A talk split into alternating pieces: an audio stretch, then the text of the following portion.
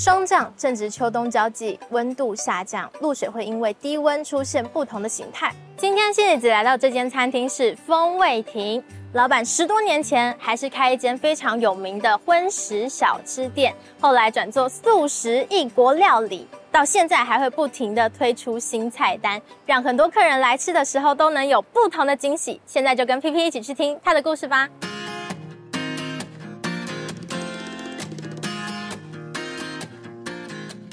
在我身边的这位呢，就是风味亭的老板李风韵，李大哥。哎，您好，大家好，我是风味亭一国素食餐厅的经营者李风韵。那今天这个霜降到底要介绍的是什么节气料理呢？今天为大家介绍的是新加坡肉骨茶面。听说这一道是一开始在转速以后就已经推出的一道料理。对，在十几年前，我们就是因为异国素食料理的关系，嗯、那它就是成我们店里面的其中一个招牌菜之一。那时候到现在口味都没有变，哎，口味有在微调，让味道再更浓郁一点。里面主要用到的是哪些中药？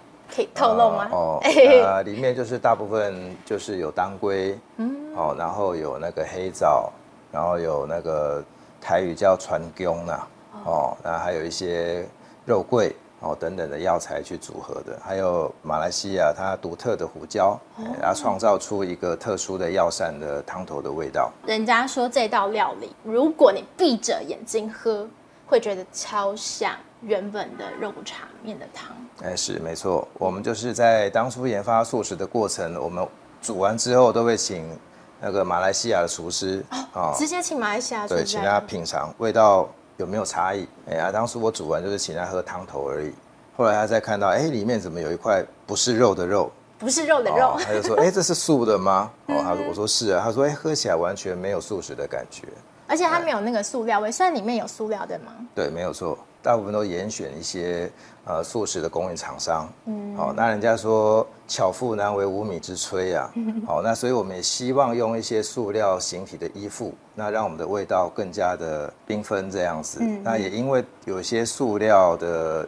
原料来源是从台湾本身制作出来的，哦、自己做的，哎，自己做的。那我觉得在帮助我们的台湾的素食产业是一个好的正向循环，也很不错。所以其实呢，有一些小小的这种点缀，在每一道料理里面都可以品尝得到。风味亭的菜单超级多样，比如说有泰式啊、新加坡啊、马来西亚，甚至最近又推出了一些像川菜等等，嗯、这么多的这这种异国料理。为什么您会想要一直去研发菜单？有这么多元化，就是说希望这些吃素的或者是没有吃素的哦，他都可以满足他在口味上的需求。嗯，吃荤的时候，我也这个美食家，到处吃吃喝喝，研究啊，分析啊，转卖素食之后这么多年，那在自己的不断练习跟调整，厨艺也有一点点的精进之后，那我也想要怎么样把我以前喜欢的食物的味道，透过我的研发。来分享给客人一起享用这些好吃的素食美味。这样研发料理的时候，其实都会花非常多的心思，甚至去各地考察，对吗？哎，对，大概在多年前，我们也是有特别到呃新加坡哦跟马来西亚去品尝当地的一些素食料理。好，那在去之前，我就研发了一些口味，嗯、那就是再去当地的目的，就是希望再确认跟我本人煮起来的差异是差在哪里。好，那回来之后，我们也是一样微调，符合台湾人喜爱的口味。比如说，里面哪一道是最让大家受欢迎的？马氏南港炖肉。那这个在台湾可能大家都没有听过这道菜，跟它的调理方式。嗯。那但是通常大家吃了一口之后，它是一个白饭杀手啊。哦。那不爱吃饭了，浇上去之后，可能都会吃个两碗白饭这样子。真的，我跟你们说，我那天来第一次吃的时候，我以为我只会吃个几口白饭。殊不知，剩下半碗也把它吃掉。在里面在调配的时候，有花哪些的功夫去把它做出来？呃，这道菜应该说它是马来西亚跟印尼他们的国宴菜。哦，它是一个对，几乎是一个很家常的菜肴。嗯哼。哦，那在当地的煮的方式会比较干一点。哦，那在台湾我们因为我们都喜欢汤汤水水的东西，对，所以我把它煮的比较湿润一点。好像有点类似烩饭的感觉，哎，就是符合我们台湾当地的感觉。因为太干的东西在台湾我们是不喜爱的，也比较不习惯的。哎、嗯，所以我们有微调一下它的风味，这样子。嗯，在它的浓稠度，还有它的湿润度，还有它的辣度。哦，辣度。当地的辣度大概，如果当地的小辣，大概是台湾的大辣了。哦，差这么多啊？对，因为他们当地比较热嘛，嗯，嗯，所以可能辣的东西对他们来讲比较好下饭。嗯，哎呀，在台湾可能就受不了当地的辣度这样子。你们那时候去到马来西亚，特别去呃找这样子的一个做法，是是什么样的一个过程？呃，去之前因为有就是有些委托我们认识当地的一些华侨。好，就是说我们要去拜访啊，我们去的目的就是希望考察一些素食的料理，哦，哪怕是路边摊也没有关系。后来发现最好吃的都在路边摊啊，是这样子，因为那边都是阿公阿妈在煮的菜，哦，很有他们当地非常古早的味道，这样子。他们烹煮已经可能三四十年了，这个传承的味道都是一直始终如一这样子。通常这样研发一道料理要花多长时间？呃，看机运，快的话可能几个月，那慢的话可能两三年以上，可能都会有。两三年，哪一道料理花了这么长时间？呃，像有一个泰式柠檬鱼。泰式柠檬鱼。对，那我们一开始都是用原型食物来做烹调，嗯，那发现怎么煮就是创造不出那个海洋的味道，嗯，酱汁其实已经研发很久了，哎，那我们试了很多次，本来都要放弃了。突然有一天发现有一个塑料有一个形体的依附之后，想说给它试着组合看看，那没想到这个味道就出来了。哦，就它的那个鲜味有因为依附在那个塑料上，做最后的点缀跟跟完成这样子。嗯、那您都是怎么去研究料理呢？因为这么多不一样菜系的料理，除了刚刚有说到，哎，你可能会去到当地学习之外，在我们在转型卖素食之前，因为有跟一个电视购物台合作多年，口味上希望我们能够多元丰富嘛。那我知道去坊间的书局，好买了数十本的食谱回来，一道一道研究，啊，一道一道料理。所以说那个食谱也是我的老师之一，这样。无师自通了，就是完全就是跟着食谱去学这样。然后再去做一些新的创意点子的融合，这样子。哎，对，没有错。哎，啊，这些菜的料理都是以前吃荤的时候到处吃吃喝喝啊。嗯。那写食谱，后来转卖素食的时候，觉得这些东西可能都是煮肉的啊，煮荤的啊，所以我把这些食谱都丢掉了。啊。你花了多长时间去写那些食谱？可能花了好几年的时间。啊，但是觉得放下才会得到嘛。啊，那我就把这些食谱都丢掉了。丢掉之后，多年后就有点后悔了，哦，想说应该把它留着啊，哦，看是不是可以用什么样的方式来转换，哦，用更美味的素食来呈现，嗯，哎，但是已经来不及了，这样子，已经一去不可返，哎，是没错。虽然丢掉那些食谱，你后来还是自己又重新写了很多食谱，是吗？哎，对，就是我们店里面的菜色都是我们自己一道一道慢慢创造出来的。听说老板您过去啊。虽然没有师傅可以学，但是你是在西餐厅打工，对吗？哎，是没有错。但是为什么没有开的是西餐厅的素食？呃，在我卖素食多年之后，我比较喜欢呃有温度的菜肴。温度？哎，温度，就好像说吃板豆一样，可能一道菜上来之后，好，这个同桌的人可能会一扫而空。那趁着菜是最热腾腾的时候。赶快入到你的嘴巴，好，然后大家很欢乐的那个气氛来分食这一盘菜肴，那是我后来我比较喜欢的煮菜的方式，哎啊，所以说我们现在推出的大部分都是以热炒为主。听说老板呢还有一个开餐厅的好伙伴是什么？这个就是我们的秘密武器之一，大家家里可能都会有的，柜台里面一定也都会有的，叫什么？叫计算机。计算机竟然是老板开店的好伙伴？哎，对。是是来算钱吗？哎，算钱也是其中之一了啊，但是不是算当天的营收了啊，就是可能要算我们整月的成本嘛。是成本。对，那另外一个就是说，我会借由它的计算来搭配我们菜肴里面的一些比例。哦，所以是说你在研发食谱、研发菜色的时候，计算机通常都摆在旁边。是没错，需要来算哎，这个咖喱的什么香料要加多少克？嗯嗯嗯嗯，哎，类似类似这样子的搭配，好，就是人家说纸上谈兵啦，哦，纸上谈兵之后，我们再实际再来操练烹煮，哎，就会知道结果对不对了？这样。哦，老板的好伙伴，计算机不仅可以计算成本之外，也是他研发料理的好伙伴。其实老板当时的荤食餐厅生意非常好，怎么就突然关掉转速呢？待会回来告诉你。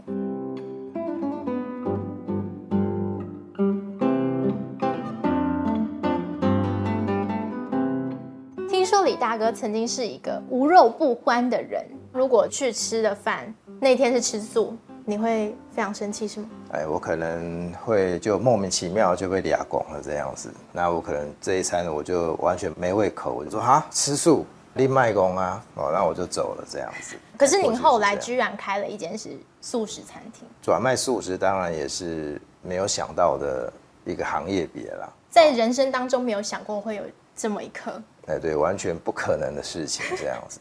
那会卖素食，是因为阿嬷在我卖素食之前生病嘛，宗教因素认识了法师。嗯。那法师就说，你可以在阿嬷生病的时候，你也可以吃素啊，累积点功德给他，哦，延年益寿嘛。嗯。哦，那后来阿嬷还是不幸往生了。那往生的法师就说，哎，那现在还是可以继续为他。累积一些这个福德资粮哈，吃素回向给他。那以前我也是很排斥吃素嘛。那在阿嬷还没往生之前，就开始慢慢练习吃素，就锅边素开始嘛。嗯。不然一开始真的没有肉的味道，是会让人很抓狂的这样子。那阿嬷往生之后，就是开始练习，就是锅边素，我可能尽量也都不吃了。哦，这是一个蛮高难度的挑战啊。那以前是我女朋友约我吃素了嘛，那第四十九天我就告诉她，哎，阿妈第五十天就没有吃素回向给她了，会不会阿妈就收不到这个功德哈？收不到那个祝福？哎，收不到祝福，是不是就会过得不太好？那我就跟我女朋友说，那我们要不要试试看，继续吃常斋下去？哦，好，反而变成她很担心，很疑惑的看着我说，你确定吗？哦，要这么长久的继续吃下去吗？那我就说没关系，我们就试试看吧。哦，当初是你约我吃素的，怎么现在我要继续吃，反而是换你在犹豫这样子？哎，老板创业是在一九九九年开始卖餐饮，生意很好的一间荤食的小吃店。当时卖的是鱿鱼羹啊、干面啊，然后蚵仔米索啊这些比较家常的小吃的品相。后来十年后就转做素的嘛。那之前这些嗯、呃、古早味的。配方，听说您那时候直接丢掉哦。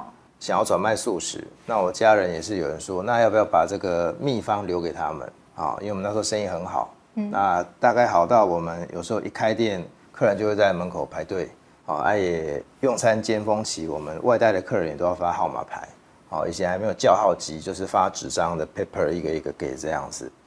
那我就说，既然我们都要卖素食了。哦，那当然，这个秘方就不会再留着它，让它再流传下去了嘛。哎，因为知道这是一个可以停止的行业，别为什么要让它继续再延展下去？嗯哼，曾经在转速之前，还没吃素的过程里，就有一段小插曲。哎，是那时候也都还没有任何的宗教信仰，那就是有一天有一个公司在跟我们订了大概快上百份的海鲜炖饭。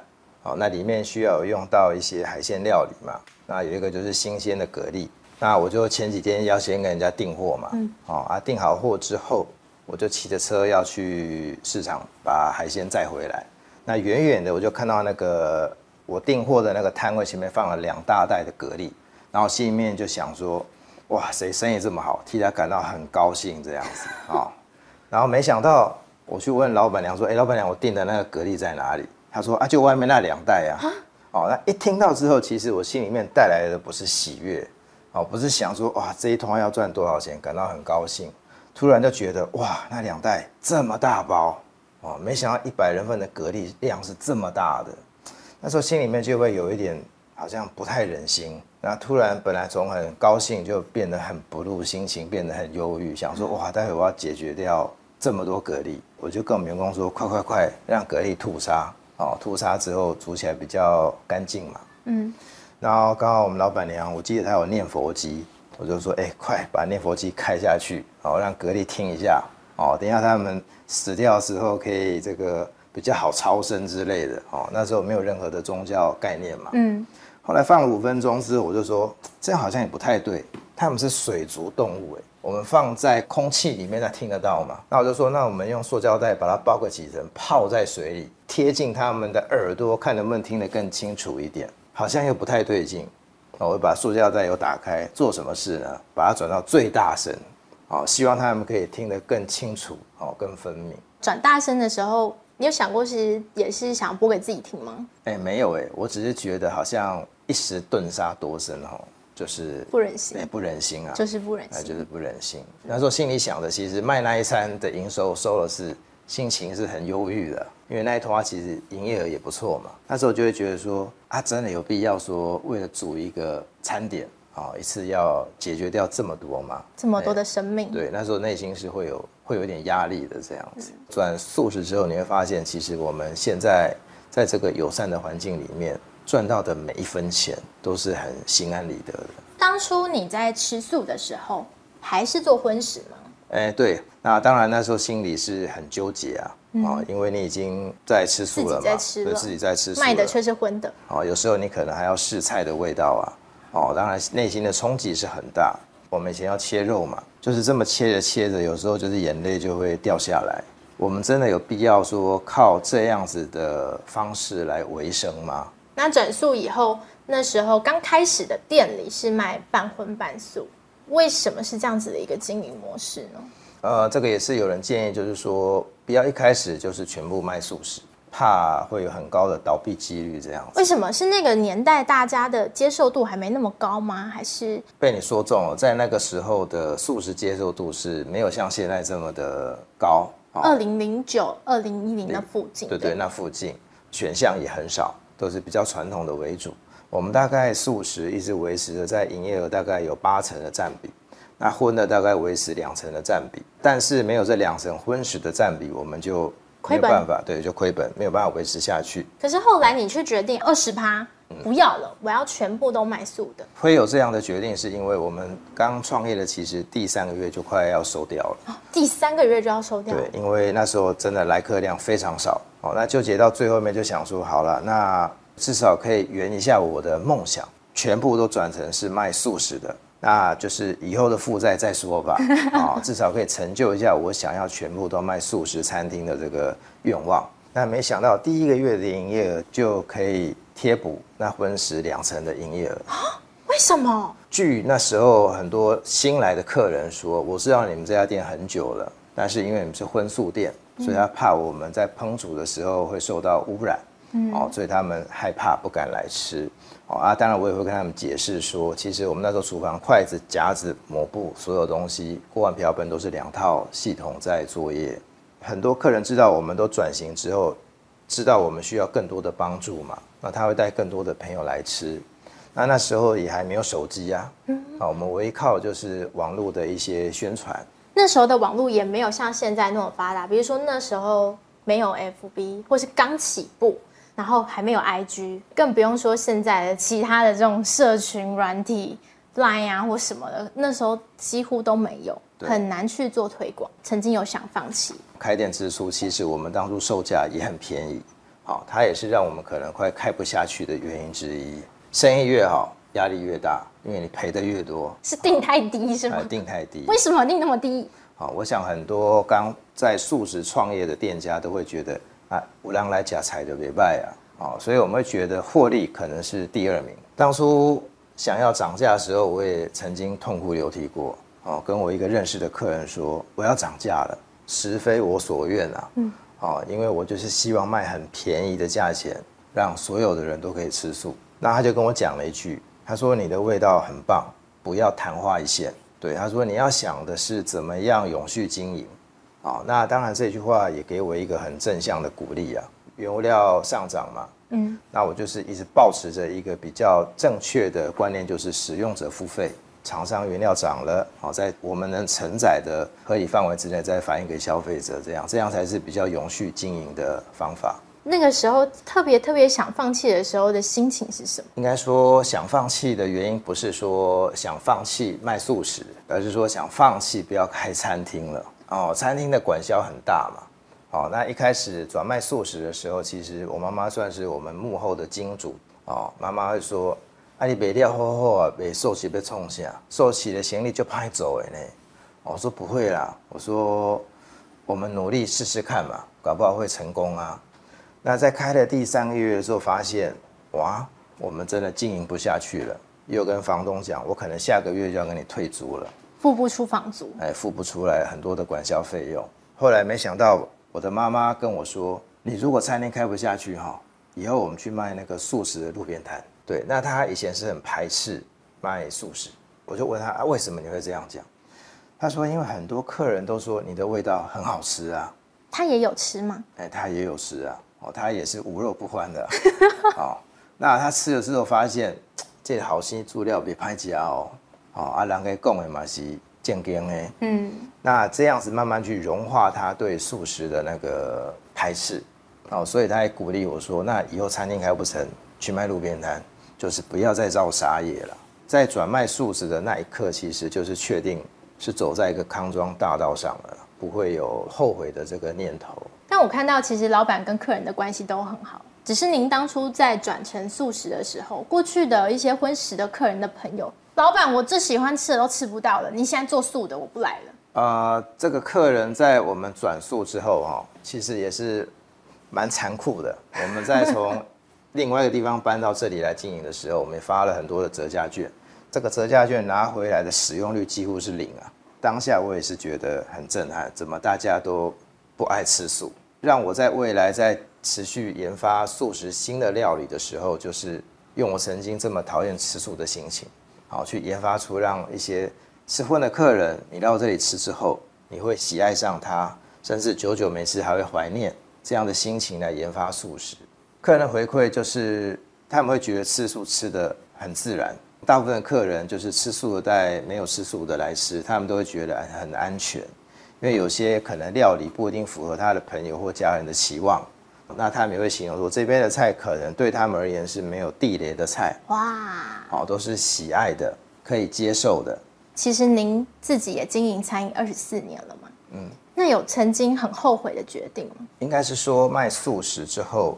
就不会有后悔的决定，但是会有一点遗憾，因为卖素食之后，本身要准备的东西很多，嗯，哦，那花了很多时间在工作上，那后来在陪伴我的母亲的时间上会少了很多，因为这个样子，我也会觉得说，是不是我们在吃素的时候，其实也可以让这些众生们可以多陪伴他们的家人。其实来到餐厅一起用餐也是陪伴家人，嗯、那也让桌上曾经我们把它当做食物的这些动物，也能够回去陪伴他自己的家人，欸、不要把他们变成食物。对，让他们也可以多更多的时间，可能一辈子快乐的相处的时光这样子。哎，所以其实丢掉食谱并不是你最遗憾的事，丢掉食谱应该是当初荤转素的一个决心啊。决心。哎，没有这样的决心跟一个冲动。可能荤转素这件事情，可能就不会有所成就这样子。所以很开心今天来到风味亭，在霜降这个时候，霜降呢其实就是在低温的时候，这些露水会有不一样的形态。那在风味亭也让我们看到，不管是料理或是老板的人生有不一样的形态。喜欢我们的朋友呢，记得要追踪我们哦。节气前一天才会上架，期待你们来收听。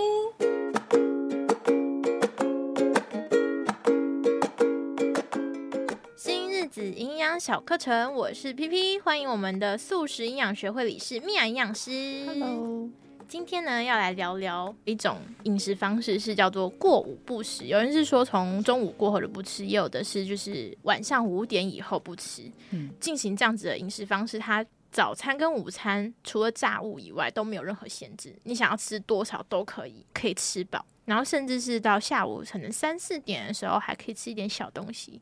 晚上五点以后就不吃东西，这个对于瘦身有帮助吗？没有，没有帮助。因为要先厘清一件事，就是它其实还是建立在热量限制上面。因为你可以吃东西的时间缩短了，所以你在这个时间内里面吃的热量应该是要比你过去来的少。少。可是因为你刚刚说没有限制，什么都可以吃，除了炸物，那我可以巧克力吃到饱啊。一板巧克力就六百大卡，三板就一千八了，就超过了。对啊，所以的确啦，你限制呃某一个时间吃东西，对一些代谢异常的人，可能在一些研究上多多少少对一些指标有帮助。可是最总归的都还是热量限制，跟它有缓慢的减重。所以说，如果你的生活形态你用这种方式让你很痛苦，然后整个交际啊，或是跟家里都处得不好的话，我是没有太鼓励，因为现在很多人都是晚上回家吃饭。嗯，但如果你晚上回家不吃饭，不吃，应该会家庭革命吧？你为什么不吃饭？对，而且还有一个是，有一些人他饿过久，他会失控哦，他会吃很多，他会想说：“我等下就不能吃了，我要狂吃。”我有一个个案就是这样，他一直坚持不吃晚餐，但他有很严重的糖尿病。然后我就跟他说：“你为什么会有这种想法？一次要吃很多很多饭？”他说：“因为我晚上就不吃，我要一次给他吃到饱。”我说可能但这样对你的血糖代谢其实不好，对，也是会有人有这种补偿心态。当然他后来调整了，血糖慢慢就有比较正常。所以其实还是会建议大家，就是能够三餐定时吃会比较好。是是？就是当然有一些人他已经习惯吃两餐了，那就是尊重他，他只要 OK 没有问题。只是说如果你是一个已经非常习惯三餐的人，你如果想要减重，其实就是把总热量控制好就好了，不一定要。一下子大跳到什么过午不食，或是只吃某几餐，嗯，因为现在的人的生活步调其实要很坚持这件事是一种心理压力哦，而且很容易会跟人起冲突，跟食物的关系变得很不健康嘛，嗯，容易暴饮暴食。对啊，还有一个就是刚刚说到这种定时吃饭这件事情嘛，嗯，那还有一个说法是定时喝水法，对，会瘦吗？这个是之前有做一些研究啦，那他们找的是我找到一个研究是中年的女性，然后她们是真的肥胖，找他们来做研究，不是只有让他们喝水，是同时还会指导他们，诶要怎么调整成瘦身饮食啊，生活习惯。那分两组，一组就是饭前半小时会喝水，喝五百 CC，那一组就是不喝嘛，或者是只有一餐喝，一组是三餐都喝。然后大概进行了十二个礼拜，也就是三个月之后，那个喝水组三餐都喝水的那一组是有瘦，平均大概四公斤。那只有喝一餐的，或是完全都没有喝，就只接受饮食指导，就大概瘦了一公斤左右，所以是有帮助啦。那其实我觉得这个是一个蛮 OK 的方式，是因为它没有什么成本，执行难度也低。而且因为现代人的喝水量，要么就很多，要么就都不喝，就都不到。对，所以如果你想要试试看，其实也无妨啊。除非你有被医生交代说要限水啊，比如说肾脏病或心脏病的，嗯嗯嗯，不然其实是还好。但就是这五百 ml 你要喝，就是饭前半小时慢慢喝，而不是一次灌，慢慢喝，慢慢喝。那它有几个好处啦，当然就是会增加你的饱足感。食欲会比较下降一点点，而且这个还有另外一个研究很有趣哦。如果你有餐前喝水，然后你接下来吃的食物是大量的蔬菜水果，还会加成哦。